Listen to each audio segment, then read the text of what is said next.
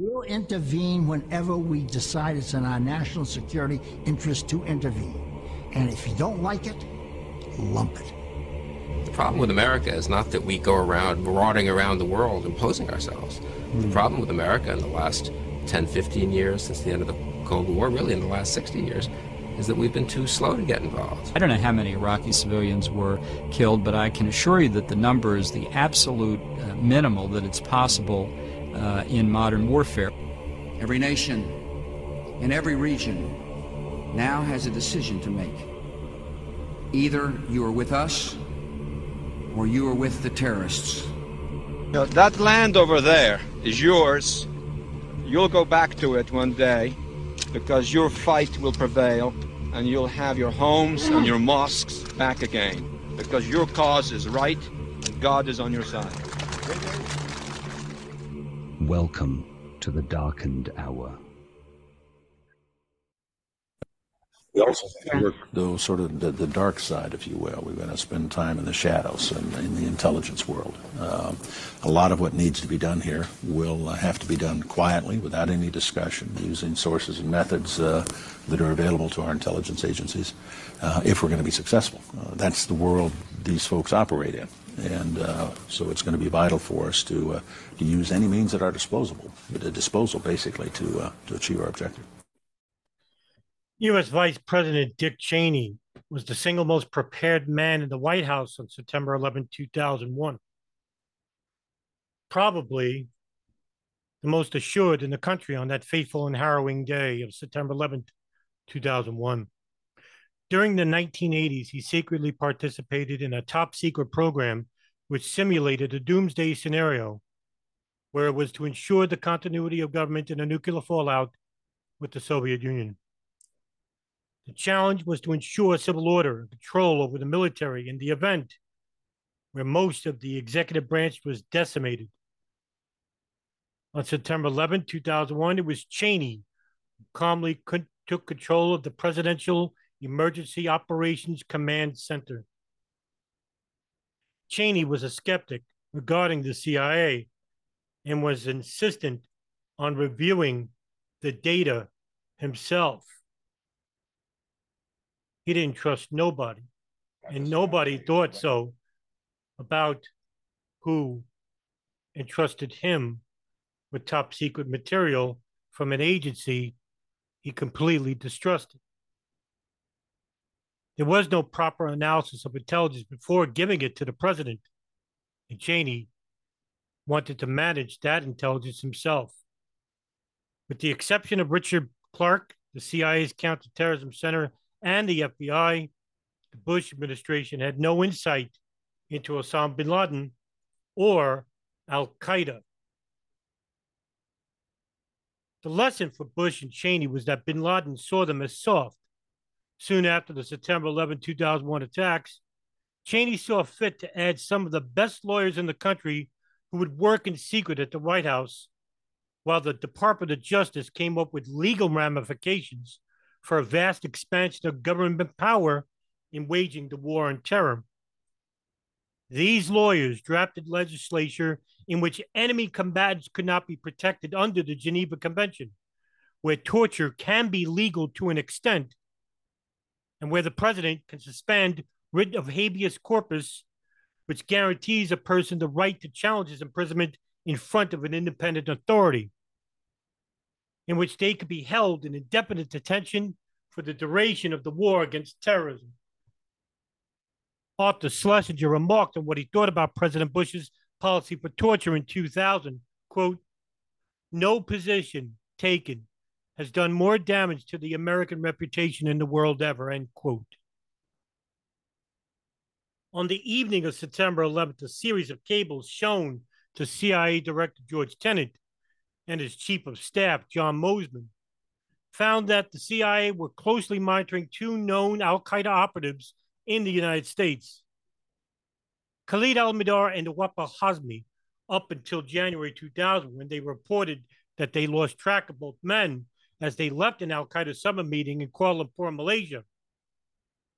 However, Tenet would lie to the National Commission on the Terrorist Attacks of September 11th and the Joint House Inquiry as they claimed the CIA had warned the Bush White House about an attack by bin Laden in August of 2001 and that they sent information to the FBI regarding both terrorists.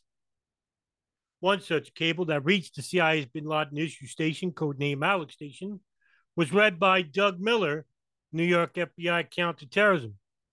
He would read the Central Intelligence report that stated that Khalid al Mihdhar and Nawaf Hazmi both had dual U.S. visas and were heading to the United States to Los Angeles International Airport on January 15, 2001.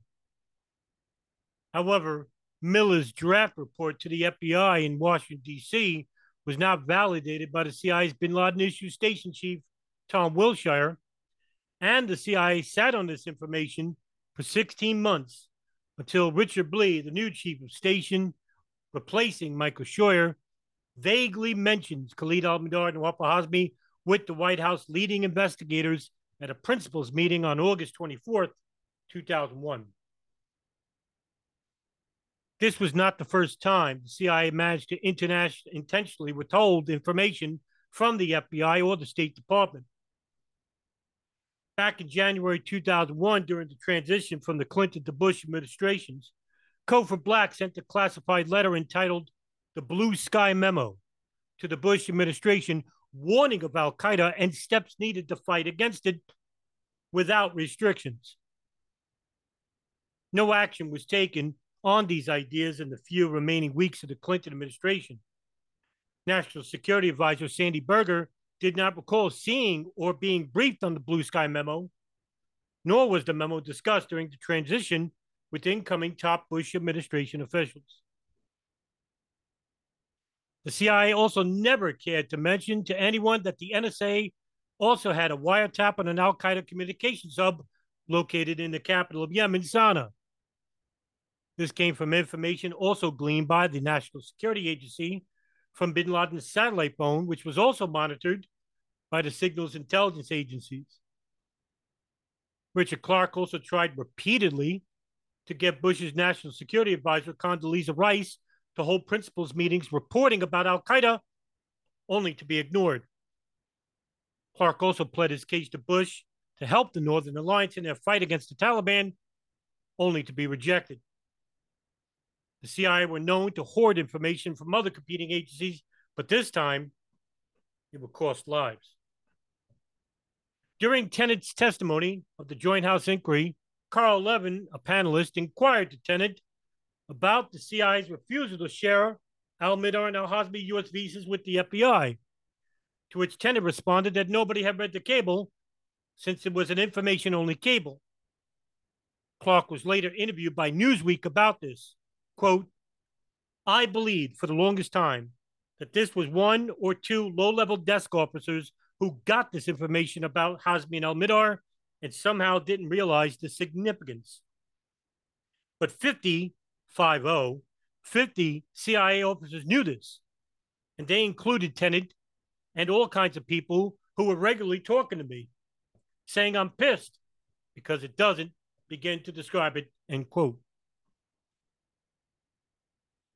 Now the CIA were going to be trusted with leaning the nation out of the rubble, so to speak, by capturing terrorists involved with the attacks and also being the lead in interrogating them, leading federal and intelligence officials to question their ability to conduct these operations with any validity or moral standing.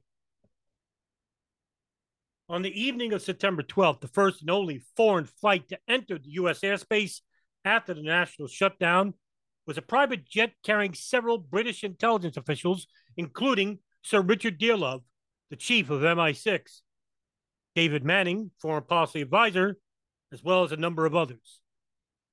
The British were nervous about how the United States would react toward Al Qaeda, but Tenet said no action would be taken against Iraq. As many leading neoconservatives allied with Israel were later whispering in Bush's ear over the next couple of days. The very next day, Bush convened his National Security Council in the Situation Room. Tenet and Cofer Black led the briefing, with Tenet proposing and boosting the Northern Alliance with CIA paramilitary teams and special forces from the U.S. military. Near the end of the briefing, Black turned to President Bush and exclaimed, quote, You give us this mission, we can get them. When we're through, they will have flies walking on their eyeballs. End quote. After the briefing, Bush approved of almost everything the CIA asked him for, and then some. Bush had also remarked to Ashcroft and stated that a terrorist attack should never happen again, to which Ashcroft replied that he would do whatever it took. The bin Laden issue station was located in a drab fifth floor government office building in a shopping mall in Tyson Center Ridge. Select employees taxed to it needed a special identity card to be swiped through to enter. Its primary task was to collect data on Osama bin Laden and Al Qaeda anywhere in the world while employing a multinational agency task force to work alongside with them. But the CIA's Counterterrorism Center could not be fully understood nor understand that Khalid Sheikh Mohammed altogether, or was he just an Al Qaeda operative or independent freelancer? Hardly anyone in the CIA understood Khalid Sheikh Mohammed, nor did anyone convey on information from the CIA about this man. One agency in particular that knew Khalid Sheikh Mohammed was on the outs with the CIA, the FBI. However, Cofer Black took bin Laden head on. And during the early 1990s, while living in Khartoum, Sudan, bin Laden tried to have Black assassinated, which pushed this to a personal issue between Cofer Black and Osama bin Laden regarding the fanatical Saudi. The CIA had never penetrated the Al Qaeda network, and after four years, the bin Laden issue station was replaced with a more agency minded individual in Richard Blee. Later, as Black was tasked to head the Counterterrorism Center, he would outline a memo inaugurating the idea of using paramilitary death squads, which were authorized to hunt and kill bin Laden.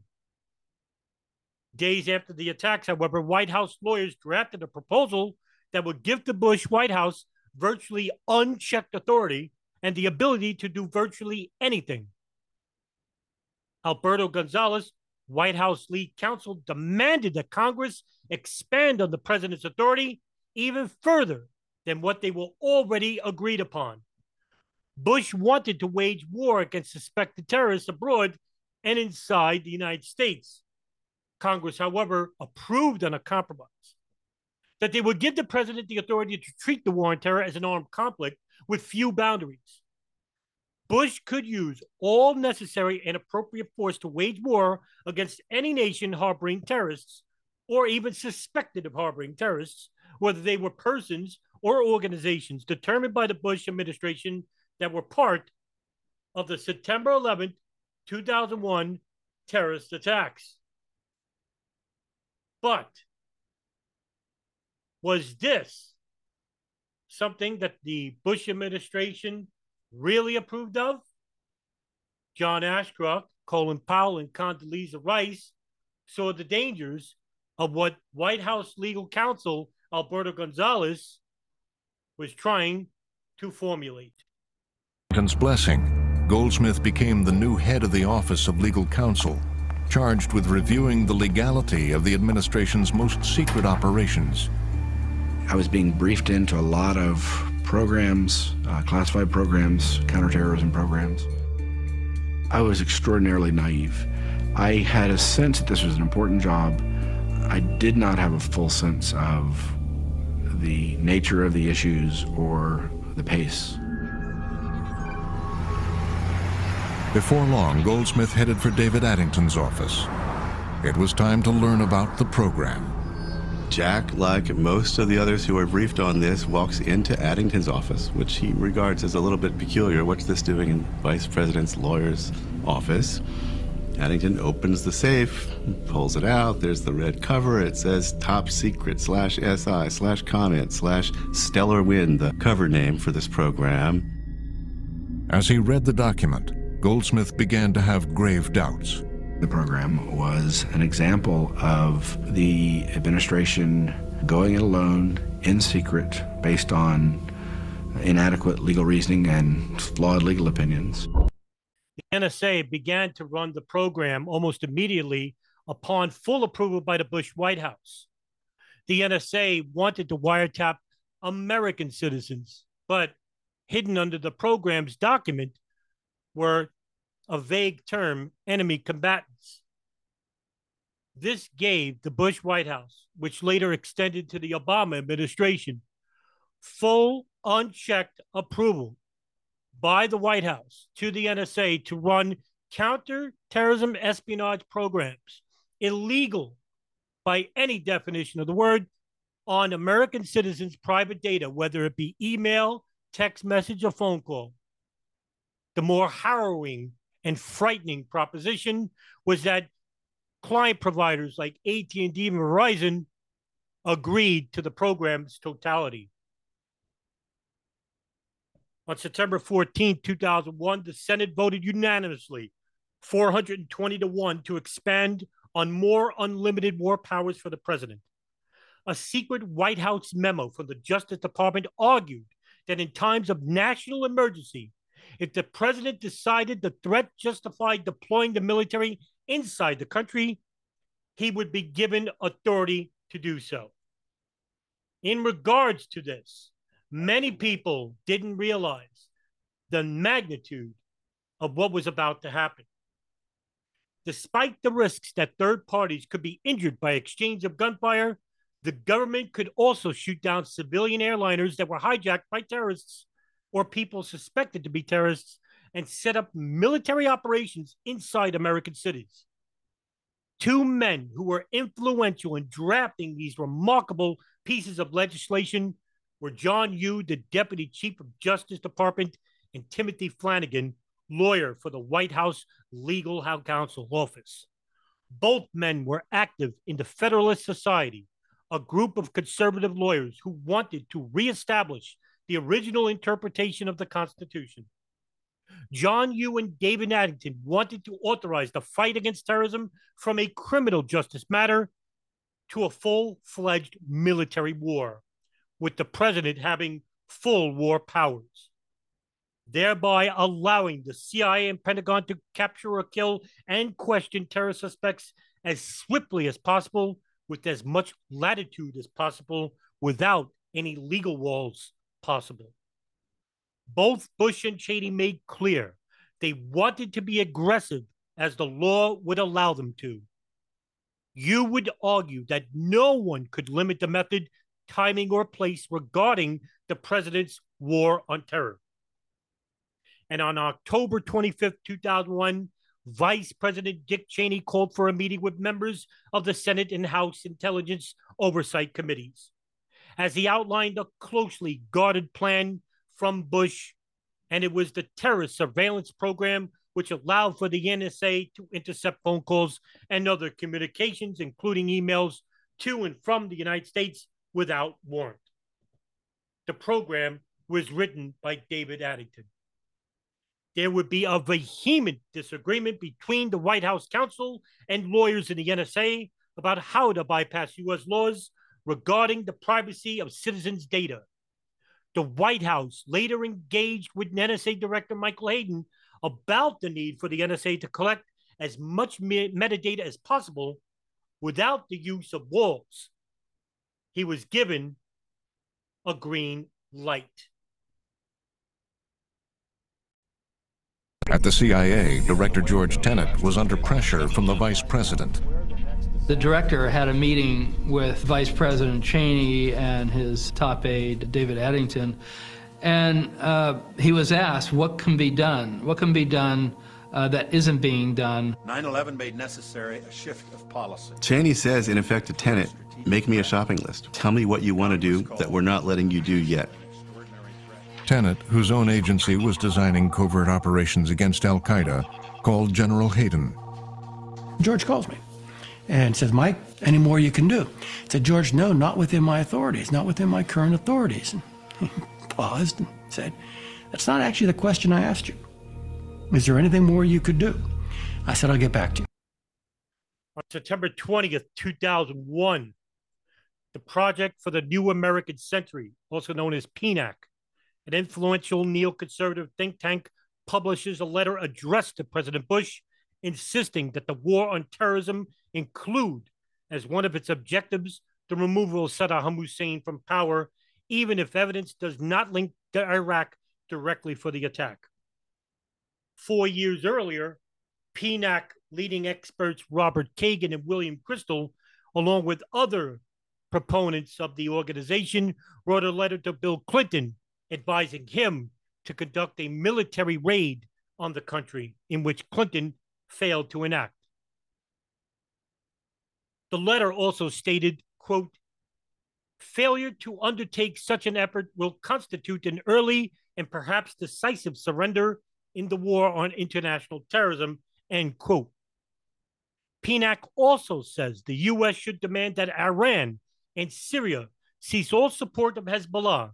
And if they fail to do so, the United States should retaliate against those two countries as well. Israel is praised in the letter as America's staunchest ally against international terrorism. Douglas Feith suggests in a draft memo that the United States should consider hitting terrorists outside the Middle East in the initial offensive, perhaps deliberately selecting a non Al Qaeda target like Iraq. Other regions he proposes attacking include South America and Southeast Asia. His reasons was that an initial attack against such targets would, quote, surprise the terrorists, end quote, and catch them off guard.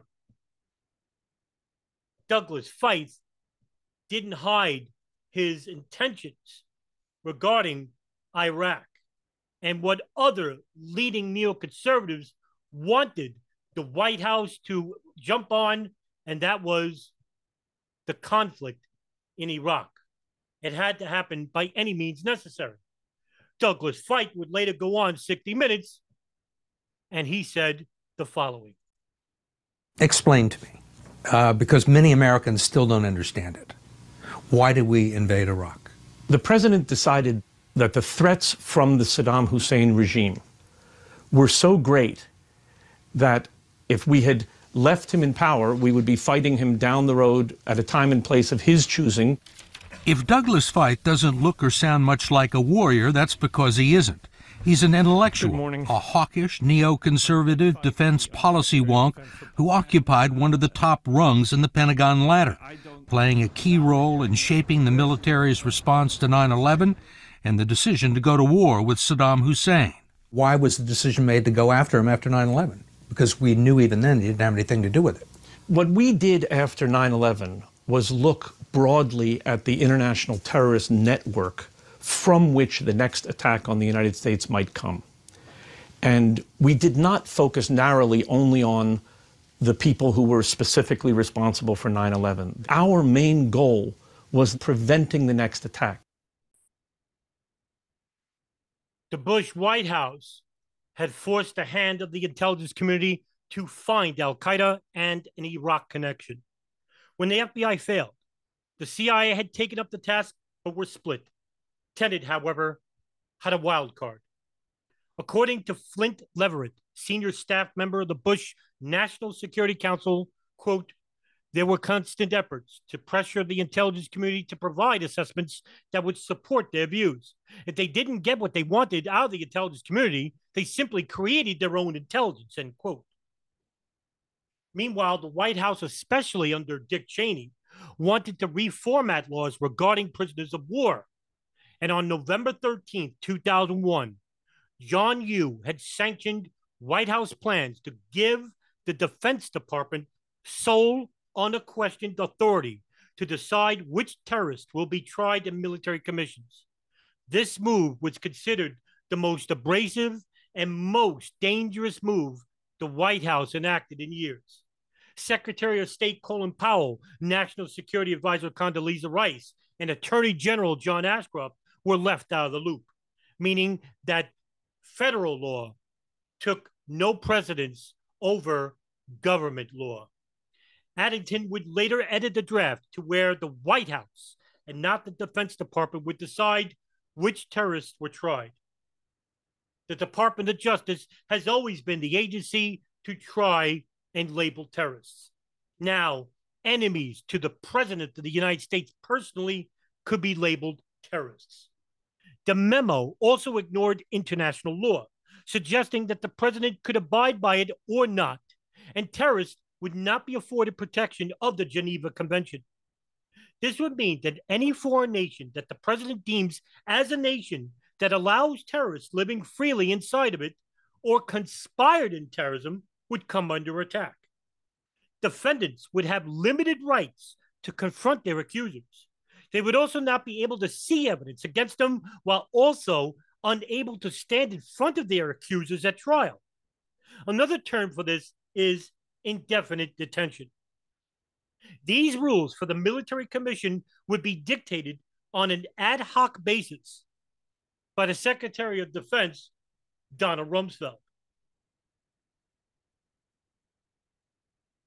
Stephen Kenny, an Australian lawyer, remarked that the United States will never charge anyone and that there is no incentive to do so. They can hold and interrogate every single detainee forever. On December 19, 2001, Pakistani security forces captured an individual escaping from Afghanistan. Ibn Sheikh al Libi was turned over to the CIA. He was alleged chief of the Khalden trading camp in Afghanistan. FBI agent for the New York City office, Jack Cloonan, advised FBI agents to go and interview him.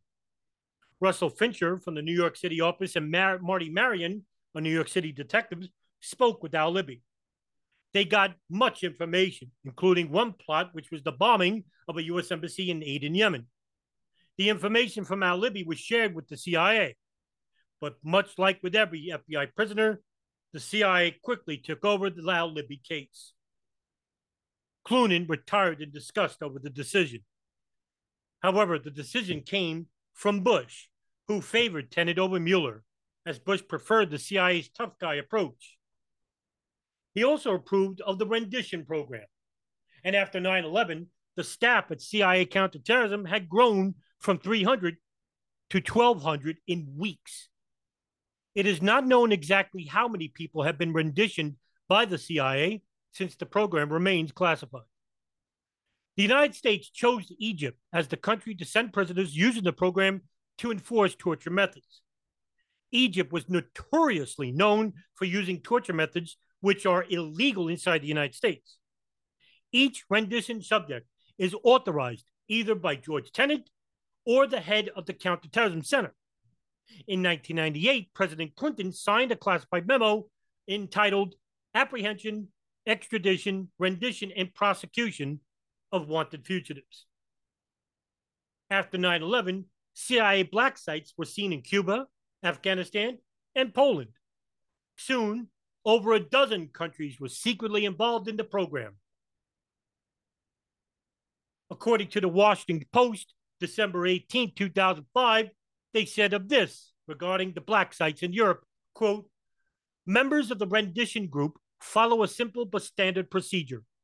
Dressed head to toe in black, including masks, they blindfold and cut the clothes off their new captives, then administer an enema and sleeping drugs. They outfit detainees in a diaper and jumpsuit for what can be a day long trip. Their destinations, either a detention facility operated by cooperative countries in the Middle East and Central Asia, including Afghanistan, or one of the CIA's own covert prisons, referred to in classified documents as black sites, which at various times have been operated in eight countries, including several in Eastern Europe. End quote. On January 18, 2002, Secretary of Defense Rumsfeld sent an order to the Joint Chiefs of Staff declaring that the military no longer needed to follow the Geneva Convention's rules in handling of people suspected of being Taliban or Al Qaeda. The president had decided that all prisoners captured on our enemy combatants, after being beaten by his captors in Egypt, Sheikh Ibn al Libi fabricated a story regarding Al Qaeda in Iraq Al Libi told his Egyptian officers, quote, Iraq, acting on behest of Al Qaeda militant Abu Abdallah, who is Mohammed Atef's emissary, agreed to provide unspecified chemical or biological weapons training for two Al Qaeda associates beginning in December of 2000. The two individuals departed for Iraq but did not return, so I was not in a position to know if any training had taken place, end quote. His forced confessions were used by Secretary of State Colin Powell to the United Nations Security Council to go to war with Iraq. Powell began to give his speech without proper vetting from his advisor, Lawrence Wilkerson, who helped him write the memo. The problem was the information provided in the document itself was not properly vetted by anyone to see if the contents were indeed legitimate. I cannot tell you everything that we know, but what I can share with you, when combined with what all of us have learned over the years, is deeply troubling. What you will see is an accumulation of facts and disturbing patterns of behavior. The facts and Iraqi's behavior, Iraq's behavior demonstrate that Saddam Hussein and his regime have made no effort, no effort to disarm as required by the international community. Indeed, the facts and Iraq's behavior show that Saddam Hussein and his regime are concealing their efforts to produce more weapons of mass destruction. None of this should come as a surprise to any of us. Terrorism has been a tool used by Saddam for decades.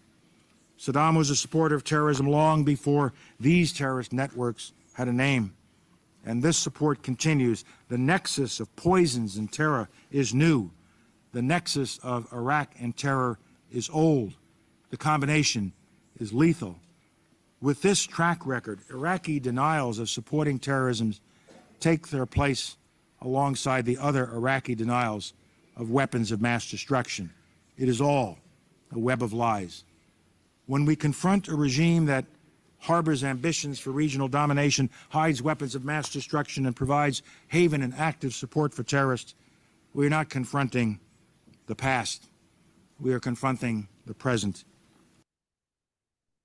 On September 8, 2006, the United States Senate Select Committee on Intelligence released phase two of its report on pre war intelligence on Iraq. Conclusion three of the report states the following quote, Post war findings support the Defense Intelligence Agency February 2002 assessment that Ibn Sheikh al Libi was likely intentionally misleading his debriefers when he said that Iraq provided two Al Qaeda associates with chemical and biological weapons training in 2000. Post war findings do not support the CIA's assessment that this reporting was credible. No post war information has been found that indicates chemical or biological weapons training occurred and the detainee who provided the key war the key pre-war reporting about this training recanted his claims after the war cia's january 2003 version of iraq support for terrorism described al-libi's reporting for chemical and biological weapons training as credible but noted that the individuals who traveled to iraq for chemical and biological weapons training had not returned. So Al Libi was not in position to know if the training had even taken place. In January of 2004, Al Libi recanted his allegations about chemical and biological weapons training and many of his other claims about Iraq's links to Al Qaeda. He told the debriefers that, to the best of his knowledge, Al Qaeda never sent any individuals into Iraq for any kind of support in chemical or biological weapons.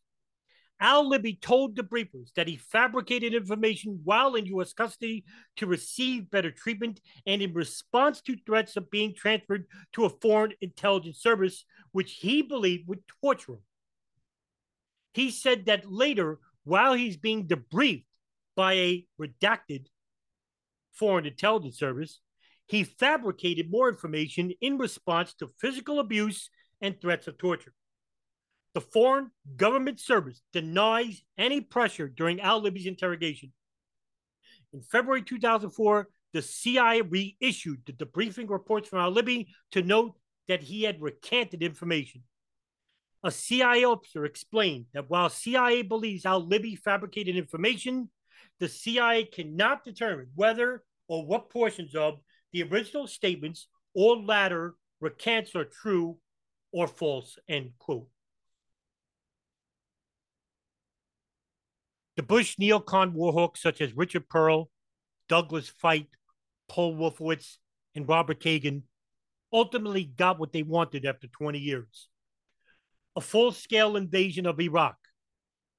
Later, on May 19, 2009, Egyptian authorities found Sheikh Ibn al Libi hanged in his cell. His death was ruled a suicide. Suspicions arose that he was killed on orders from the CIA, as they feared international organizations were going to visit him and get him to speak on his torture from his captors. On May 12, 2012, the Kuala Lumpur War Crimes Commission found John Yoo, along with former President George Bush, former Vice President Dick Cheney, and several other senior members of the Bush administration guilty of war crimes in absentia. The trial heard harrowing witness statements from victims of torture who suffered at the hands of U.S. soldiers and contractors from the CIA in Iraq and Afghanistan.